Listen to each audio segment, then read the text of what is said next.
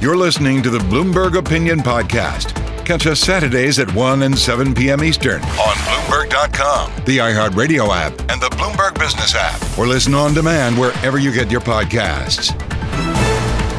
Welcome to Bloomberg Opinion. I'm Amy Morris.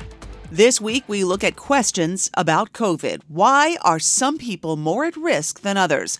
Why are some people struggling with long COVID while others remain asymptomatic? New research shows the answer could be in our genes. And then we talk about the Supreme Court decision impacting affirmative action on college campuses. How could this apply to your workplace? Now, there are some who argue that white men face a hiring disadvantage. We'll check those numbers.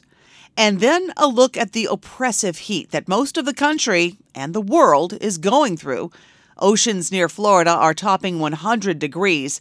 Hospitals are resorting to ice filled body bags to lower patients' temperatures. Where is this coming from? And have we reached a climate change tipping point? But we begin with El Salvador. The Central American country has the second lowest homicide rate in the region. But at what cost? In May of last year, more than 71,000 Salvadorans were behind bars. That's more than 1% of the population. Let's talk about this with Bloomberg opinion columnist Eduardo Porter. Eduardo covers Latin America, U.S. economic policy, and immigration and joins us now. Let's just start from the beginning. Is this a human rights issue? Well, yes, indeed it is. Um, the the mass imprisonment of a large share of your population uh, involves and has involved, in the case of Salvador, a lot of wrongful imprisonment. Uh, you know, people that are just being swept up in massive raids uh, and abuses of prisoners that some, in some cases, have led to prisoners dying. And so, yes, clearly this is a human rights problem. So, but is it working though? Well, if you mean reduce, if, if working means reducing crime, well, yes, it has reduced crime, and that's what's made it so politically popular. Because El Salvador was a country that's been crime-ridden for years and years and years, and um, and murder rates have come down really drastically over the past few years. So yes, if if if that's your measure of success, and I understand why many people see it as thus, um, yes, it's been successful. On the other hand, though, you may wind up sweeping innocent people into that net when they go out and, and round people up. You sweep people into the net, you abuse these people's rights, you lose any sense of accountability in society because the forces of repression, you know, the police and military, basically don't have to answer to anybody as long as they're putting a bunch of people in jail. Um, and, and that is not very compatible with democracy, actually, because you need accountability in a democracy. You need respect for basic civil rights. And that's what suffers. You mentioned that Salvadorans, for the most part, like it, that this is politically popular, but is this what they had in mind? Is this what they wanted? Well, you know, I guess you, the answer is the first order answer is yes. I mean, if if Bukele is so popular that they, he's going to run for president again, even though his constitution, the Salvadorian constitution, says you can't run twice in a row. Um, and it's just to point out, this isn't popular just in El Salvador. People from other bits of Latin America are looking at El Salvador and liking it and liking the reduction in violence. And and you know so you have politicians in other countries in ecuador for instance in honduras that are that are you know trying or talking about trying something similar. That leads me to my next question then. How bad was it uh, in el salvador if this seems to be a viable answer and this seems to be more politically popular this more draconian and dramatic step well, just I mean, a sense of how bad it was. In in the year 2015, the murder rate in in El Salvador topped 100 per 100,000 people in the population. So it's one out of every thousand people in Salvador were killed in 2015. So that's a lot of murder. That's a lot of homicide.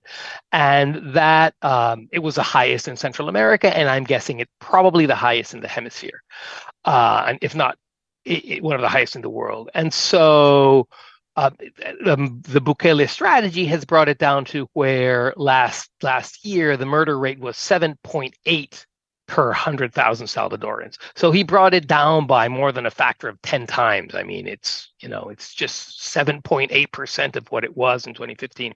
So that's kind of like the measure of the change that most people see in their lives. So now streets that used to be like war zones where you couldn't send your kid out to play in the yard or anything, well, now you've got kids playing in the yard and families doing picnics and stuff like that, you know? So there has been a change and hence the political popularity of the, of the strategy. Let's talk about the sustainability of this. They can't keep this up, can they? This very iron fist take on crime. It's hard for me to say how long because there have been regimes where this kind of policy has been sustained for a very long time. I'm thinking of the Philippines under Rodrigo Duterte or Paul Kagame uh, in Rwanda, uh, where, where you know iron-fisted policies have have continued for many many years now. But those are countries you don't necessarily want to be compared to. Yeah, but I don't think you wanted to be compared to El Salvador, you know, in the last few years. I mean, it, the level of violence in this country was also intense. And so um, um, I guess it all it depends on what the political uh, uh, what the political response is. I would agree that right right now about one percent of the Salvadoran population is in prison. That's a huge. That's like one out of every hundred people. Imagine that in the United States, for instance, one out of every every hundred people in, in, in prison. Now I find it very difficult to contemplate how you can sustain that over time. And especially if you feel you have to ramp up from there. Where, where do you get to? 2% of the population? I mean, these are enormous, insanely large numbers. And if they come with the kinds of abuses it leads to death and so forth, I think the political pressure, uh, uh, the political argument might change if people start perceiving, you know, perceiving themselves vulnerable. I think the people that saw themselves at risk from the crime and and the gangs in the streets that are now happy that they can that the streets are no longer a war zone might turn a little bit le- you know it might turn somewhat against the policy if they perceive the cost that this might bring and that you know their kid may be vulnerable to being being caught up in a raid and put in jail because he was out at the wrong time at the wrong place. You know these kinds of uh, of of of, of consequences that come with the iron fist sort of policy. So i mean in the end of the day it's hard to say how sustainable these things are. And i also think it depends on what else you can bring to the conversation, what other strategies you can put there, you know, to compete with this, the seeming success of this one, right? Is there another way? Is there a more sort of like democratic, less uh, at risk of abusing human rights, less you know less violent strategy if you will to bring secure to peace and security to the streets. That's exactly what i was going to ask you about if there are any other options either on the table there that they would be considering or that human rights groups might be trying to pitch to them. What else is out there that would work well, look, I mean, let's go to like the total other extreme uh, uh, end of the table, like you know, Scandinavia or whatnot. You can have societies with you know with low levels of crime and no human rights abuses, and you know where you don't put at one percent of your population in prison. So that it is possible to have another kind of equilibrium. Certainly, it is, and that's what one should aspire for. Now, in countries like El Salvador uh, and Honduras and maybe Ecuador and um, um, the, the draw of these very, very authoritarian iron fisted policies, I think, come also because they don't see anything else on the table that seems to work, you know. And but I, I do think that it behooves us that might, you know, that might kind of like be a little bit appalled at the level of violence in policies like the one in El Salvador to come up with with new with new ideas. And I do think that new ideas will require setting up very strong justice systems where that can adjudicate you know crime from innocence you know that and do that can give people due process. I mean these sorts of uh, uh, of, of justice kind of reforms I think are very important. And these countries countries like El Salvador are countries where uh, not not not uh, um, uh, and this is not a coincidence, countries in where these justice systems are very weak, where due process is not always to be had, where you know corruption is very is very high, and so reducing corruption and, and creating a more functional justice system with due process, I think, is an essential path uh, to a different kind of of criminal justice system that might be that might be less violent and also successful. The size of the country or the wealth of the country, would those be factors? I would answer yes. Um, you know, Salvador is a very, very small country. You know, putting, if, if you think of it let's say consider Mexico, another very violent country, putting 1% of the population in a country of 130 million people requires really, really a lot of investment in prisons. I mean, so it's it just the numbers just become too mind-boggling to consider. And that's also a country with like 200 criminal groups. So the, when the problem is more complex. So I, I think that there is an issue of size that allows this to work in El Salvador that it wouldn't work in a bigger country like Mexico or Brazil or Argentina. Argentina. All right, we're going to have to leave it there for now, Eduardo. Eduardo Porter, a Bloomberg opinion columnist covering Latin America, U.S. economic policy, and immigration. And he is the author of American Poison How Racial Hostility Destroyed Our Promise and The Price of Everything. Coming up, we're going to ask why a COVID infection may hit people so differently. Some barely get the sniffles, others are just flattened. We'll look at new discoveries in genetic research. You're listening to Bloomberg Opinion.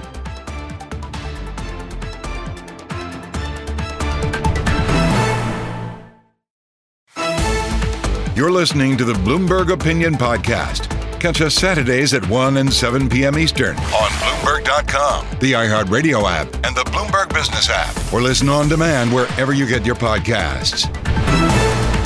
You're listening to Bloomberg Opinion. I'm Amy Morris. And even as COVID becomes more like background noise for the rest of us, there are still a lot of unanswered questions. Why does one family member suffer a hacking cough? Another might not even have a sniffle. Why does long COVID affect some people and not others? Why are some people flattened even if they're vaccinated with fatigue and exhaustion, while others are just able to push right on through? There's a cluster of new studies suggesting some of the answers might be genetic. Bloomberg opinion columnist Lisa Jarvis covers biotech, healthcare, and the pharmaceutical industry, and she joins me now. Lisa, always a pleasure. Let's talk about this. Mild cases, asymptomatic infections of COVID haven't really been studied like some of the sickest patients in the hospital. Um, so my first question is, why not? And secondly, um, how does that skew maybe what we thought we knew? Right. Well, the first question, why haven't they been studied?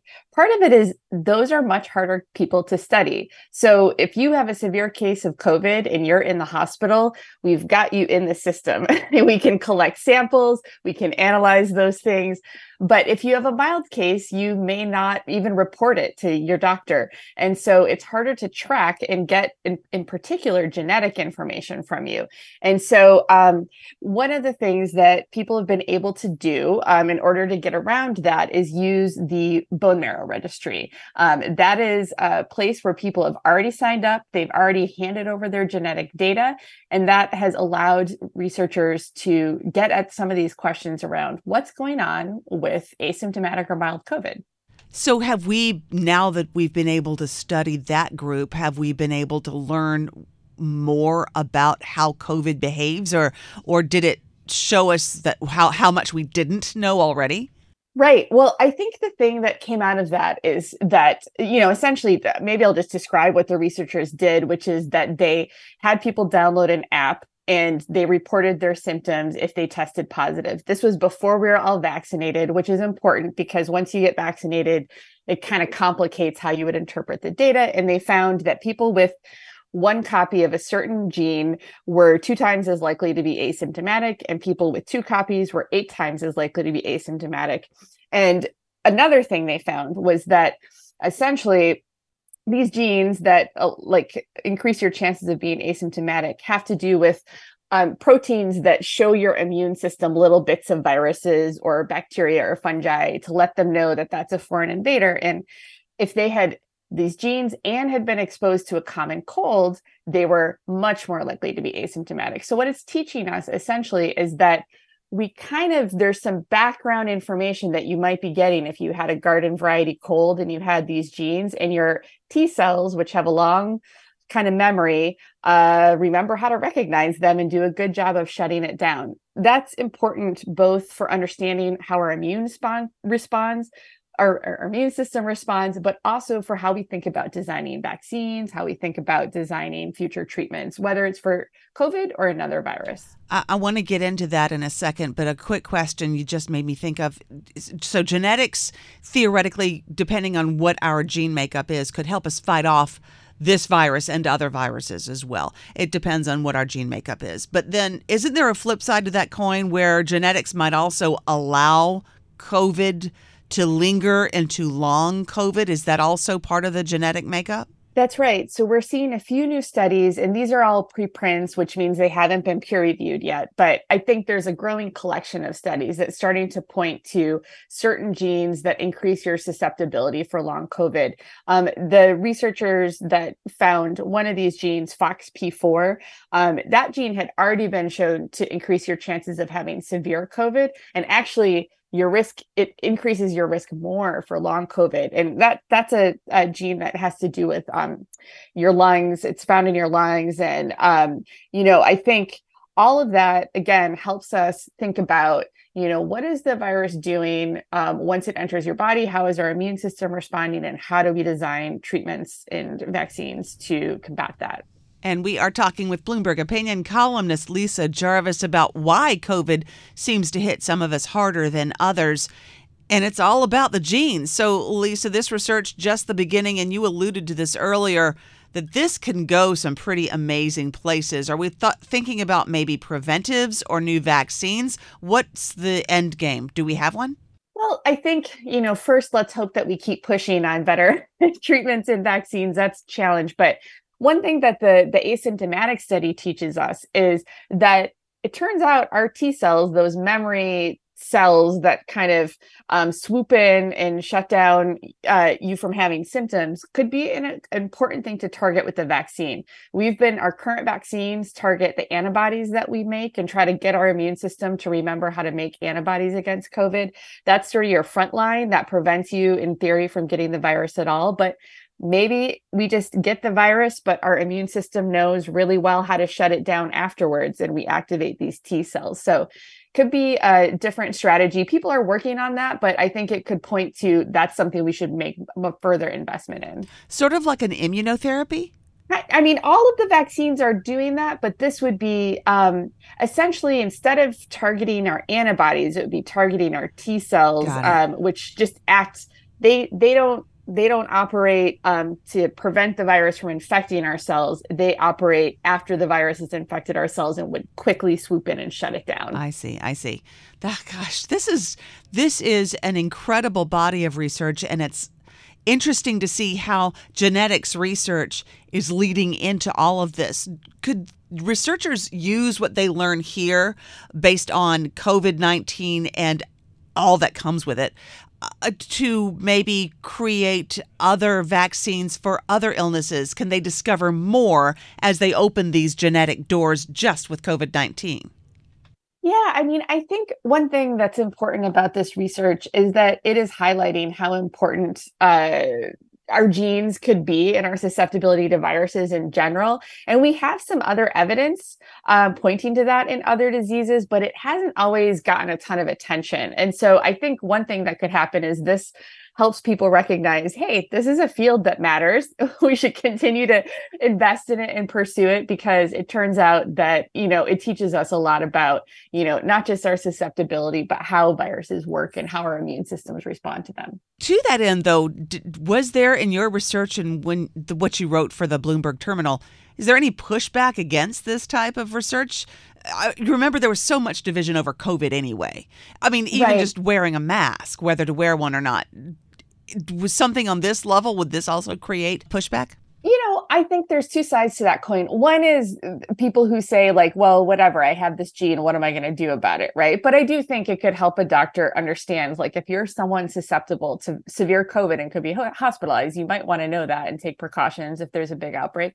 But the second thing um, is that um, you know to me i think it actually points to the opposite side. Like a lot of people make the argument like, well, COVID's not a big deal. I didn't get sick, you know? Well, it turns out maybe your genes helped you and you don't know if you are one of those people or not. So I think in some ways it kind of helps explain some of the arguments people were using against COVID being, you know, us needing to kind of put a lot of precautions in place that we do have variability in our susceptibility to the virus. And that's why some people didn't get sick and others did. Lisa, thank you. It is so cool to see this research in action. And your column on the Bloomberg Terminal really does just lay it all out for us and helps it all make sense, even for a layperson like myself. We really appreciate you joining us today. Oh, thank you so much, Amy. Bloomberg opinion columnist Lisa Jarvis covers biotech, healthcare, and the pharmaceutical industry. And don't forget, we're available as a podcast on Apple, Spotify, or your favorite podcast platform. Coming up, how the Supreme Court decision on affirmative action could have an impact beyond college campuses, like in your office. This is Bloomberg Opinion.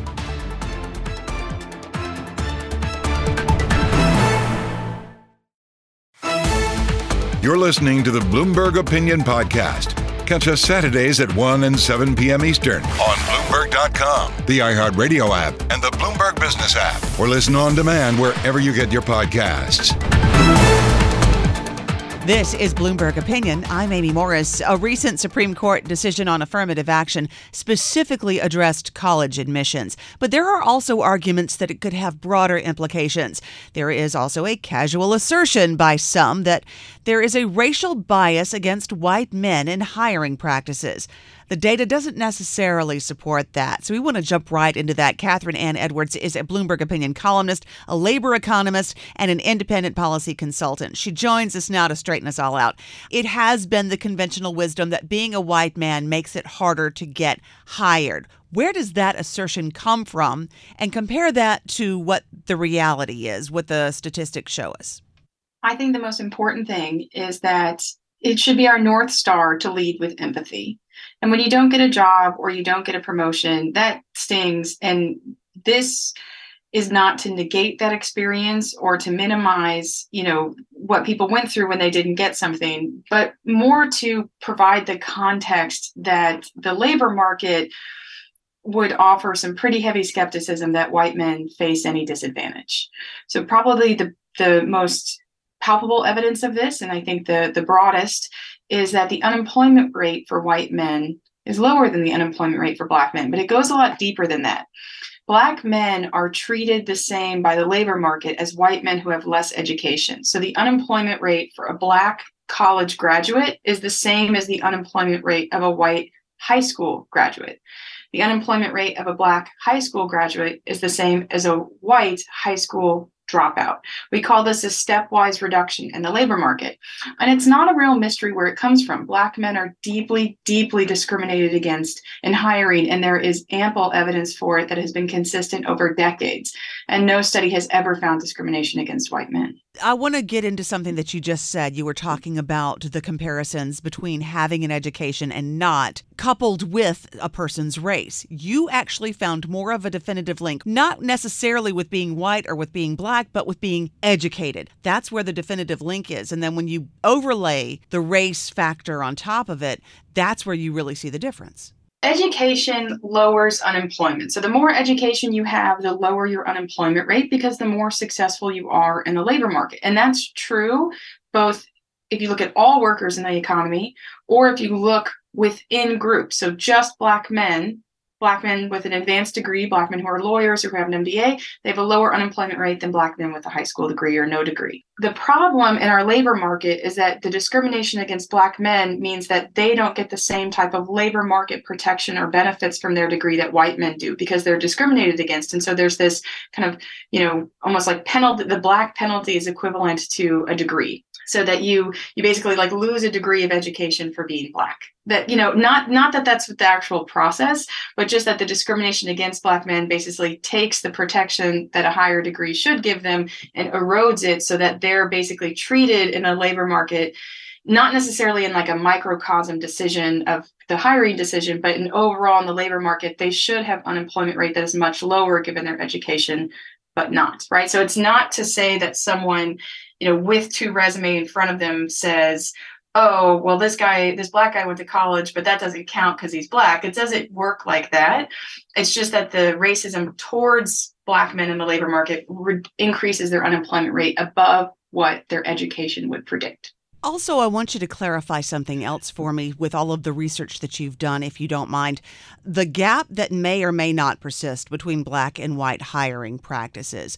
The way it was explained to me once was it's not that a person of color will automatically be chosen and show, shown favoritism over a person who may be white when they're in the hiring practice head to head, right? When they're going through the system head to head.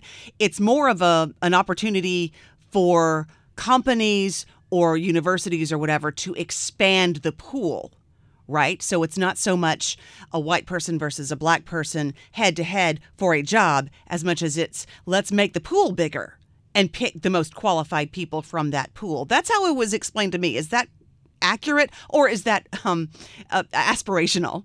Well, I think there's a lot that goes on in the hiring process that people don't say and don't realize. And so what like what the intentions are to say, well, we just want to increase the hiring pool. I mean, that's what they say, but we don't know what's happening. So one thing that economists do, it's closest to a controlled experiment that really economists have in the real world, is they do something called audit studies, where they compile resumes that are fake and they send out hundreds and thousands of them to employers in response to job ads and they measure the callback rate. So these these resumes are character for character identical right? There's no education difference. The gpa is the same. All the experience is word for word identical but they switch the name at the top to sound black or white.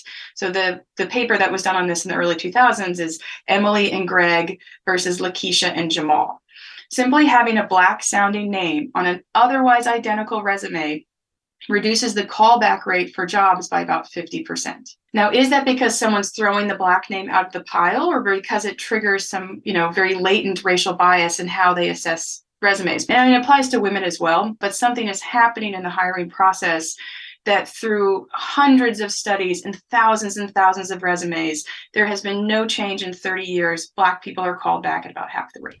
Okay, so you're hired. Do these biases also exist in salaries and wages? Yes. So Black workers with a college degree on average make about 20% less than white workers with a college degree.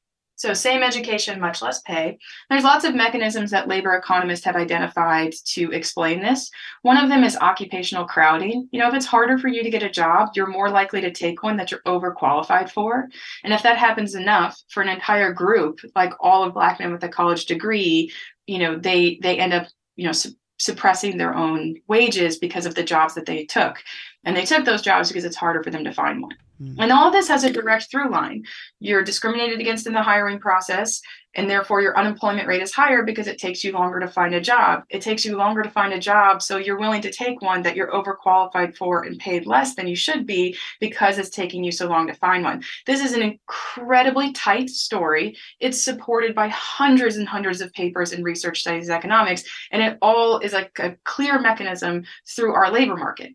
Now, when you contrast that with someone who says, no one wants to hire a white guy right now, there's no there's no evidence there's no through line there's no wide result that you would see and there's also really no diversity at the top of american companies. So even according even as late as 2021 the equal employment opportunity commission who gets reports of demographic data from every company with more than 100 people in the us just 2% of senior officers and managers were black men. If it were happening writ large that white men were being passed over, it'd have to show up somewhere in some broader statistic. So then where does that leave the white men who do feel that they've been passed over or are even being told that they are being passed over and they have that sort of ingrained? How do we handle that? Where does that leave them? Let's take it on face value. You were passed over for a black man. You didn't get the job you wanted because you were a white man and they wanted to hire a black man. That action necessitates that black men were underrepresented by your employer or the employer you were aspiring to, which means this whole process is a function of discrimination against Black people. They would not go in and pass over someone more qualified to hire someone who is less qualified unless they had a deep history of discrimination that they were trying to correct on the back end in frankly a relatively lazy way. So even though you are holding the short straw, it's still the same problem that we know exists, which is that black people are discriminated against. And your group has been pretty fortunate, but you got the short straw. I mean, take the blood pumping through your veins and just pretend you're an economist and ignore it for a second and just put on this like cold hearted view. All right. It is grossly inefficient in our labor market to pay people less and hire them less because of the color of their skin. And you might be insulated from that historically, but you're never fully insulated from the discrimination that affects other people. This inefficiency affects all of us. And when you're holding the short straw, feeling passed over, you're just feeling that discrimination in another way. And you should be mad at how weak of a policy it is to at the end of the hiring decision to choose a black guy over a white guy instead of the total lack of response against this type of well documented discrimination that we've had for 30 years. And we are going to leave it there. Kathryn, thank you so much for taking the time with us today. Kathryn Anne Edwards, a Bloomberg opinion columnist, labor economist, and an independent policy consultant. You're listening to Bloomberg Opinion. I'm Amy Morris. This has been an aggressive summer, life threatening heat domes, biblical floods, persistent wildfires that have been spreading smoke throughout North America. It's enough to make you wonder have we hit that climate change tipping point? Bloomberg opinion columnist Faye Flam covers science and she hosts the Follow the Science podcast and joins me now. Faye, is this it? Have we reached that tipping point? Well, in some ways, the bad news is no. That means it could be if we do hit a tipping point, then things could change. You know, that could actually accelerate changes in, you know, drought, rainfall, uh, heating. So, um, the scientists who study climate tipping points say there is a distinction between extremes, which we are seeing, and a tipping point. But it seems to be happening so fast. Could it could it actually happen faster than this? You just mentioned acceleration. And there are ways that that could happen if say um, the Amazon rainforest gets so dry that parts of it start to catch on fire, and that can actually start a uh, a feedback loop, what the scientists sometimes call a positive feedback loop, though its effect on us wouldn't be positive, but that the fire would feed more dryness, which would feed more fire, and CO2 would be released, which would accelerate global warming. So you have these feedback loops. The same thing can happen when glaciers collapse and, and you see a lot of ice melting, that then there's less sunlight. Um, sunlight is absorbed, less of it is reflected back. So they are looking at a number of systems that could create a big uh, big tipping point where things accelerate more than they are now. So, is that what scientists are most worried about, those feedback loops, or are they watching regions? I think different scientists are looking at different things. I talked to some that look at these sort of global scale tipping points mm-hmm. and they pointed to what they call tipping elements you know things that could could change past a point where you know you have sort of small changes small changes and then one small change that starts a very big change you know that that precipitates a big effect and then I've talked to others who look at, at more regional scale tipping points, either islands that have become completely deforested, um, one of them looked at at some models and also at at Easter Island, which had a really nice ecosystem that collapsed, and at lakes where there were that, that had been full of fish that became dead zones. How do you uh, explain this to somebody who maybe doesn't believe in the climate change concept? How do you explain to them that this is not just a weather event, this is climate? for one, we've we have measurements that show that the temperatures are climbing, that they are higher, that that they haven't always been this hot. Um, so we do see temperatures climbing a lot since the beginning of the 20th century. They, that can vary regionally. So there are some areas, just like this summer, uh, where I live in Rhode Island, it hasn't been particularly hot, uh, but most of the country is hot. I just, uh, you know, if you happen to live in a place that's not getting unusually hot, then lucky you. But I would also say that Earth's climate has changed dramatically over Earth's history, more dramatically than what we're seeing now. In fact, we've had huge, huge upheavals. But for most of that time, there were no humans And we've had some ice ages and what they call interglacials that have been radically colder and warmer when there were humans, but they were nomadic. People hunted and, you know, we hadn't settled down in cities and started farming. And that's when people become vulnerable because we have to have a stable climate to feed ourselves and we have a big population. And since people really started settling down and farming, we haven't had any big climate upheavals. So we could be affected in a big way. Yeah, the earth has gone through big things before we were around, but yeah. I'm not sure that's real that really matters. Faye Flam is a Bloomberg opinion columnist covering science, and she hosts the Follow the Science podcast. And that does it for this week's Bloomberg Opinion. We're produced by Eric Mullo, and you can find all of these columns on the Bloomberg Terminal. We're also available as a podcast on Apple, Spotify, or your favorite podcast platform. Stay with us. Today's top stories and global business headlines are just ahead. I'm Amy Morris, and this is Bloomberg.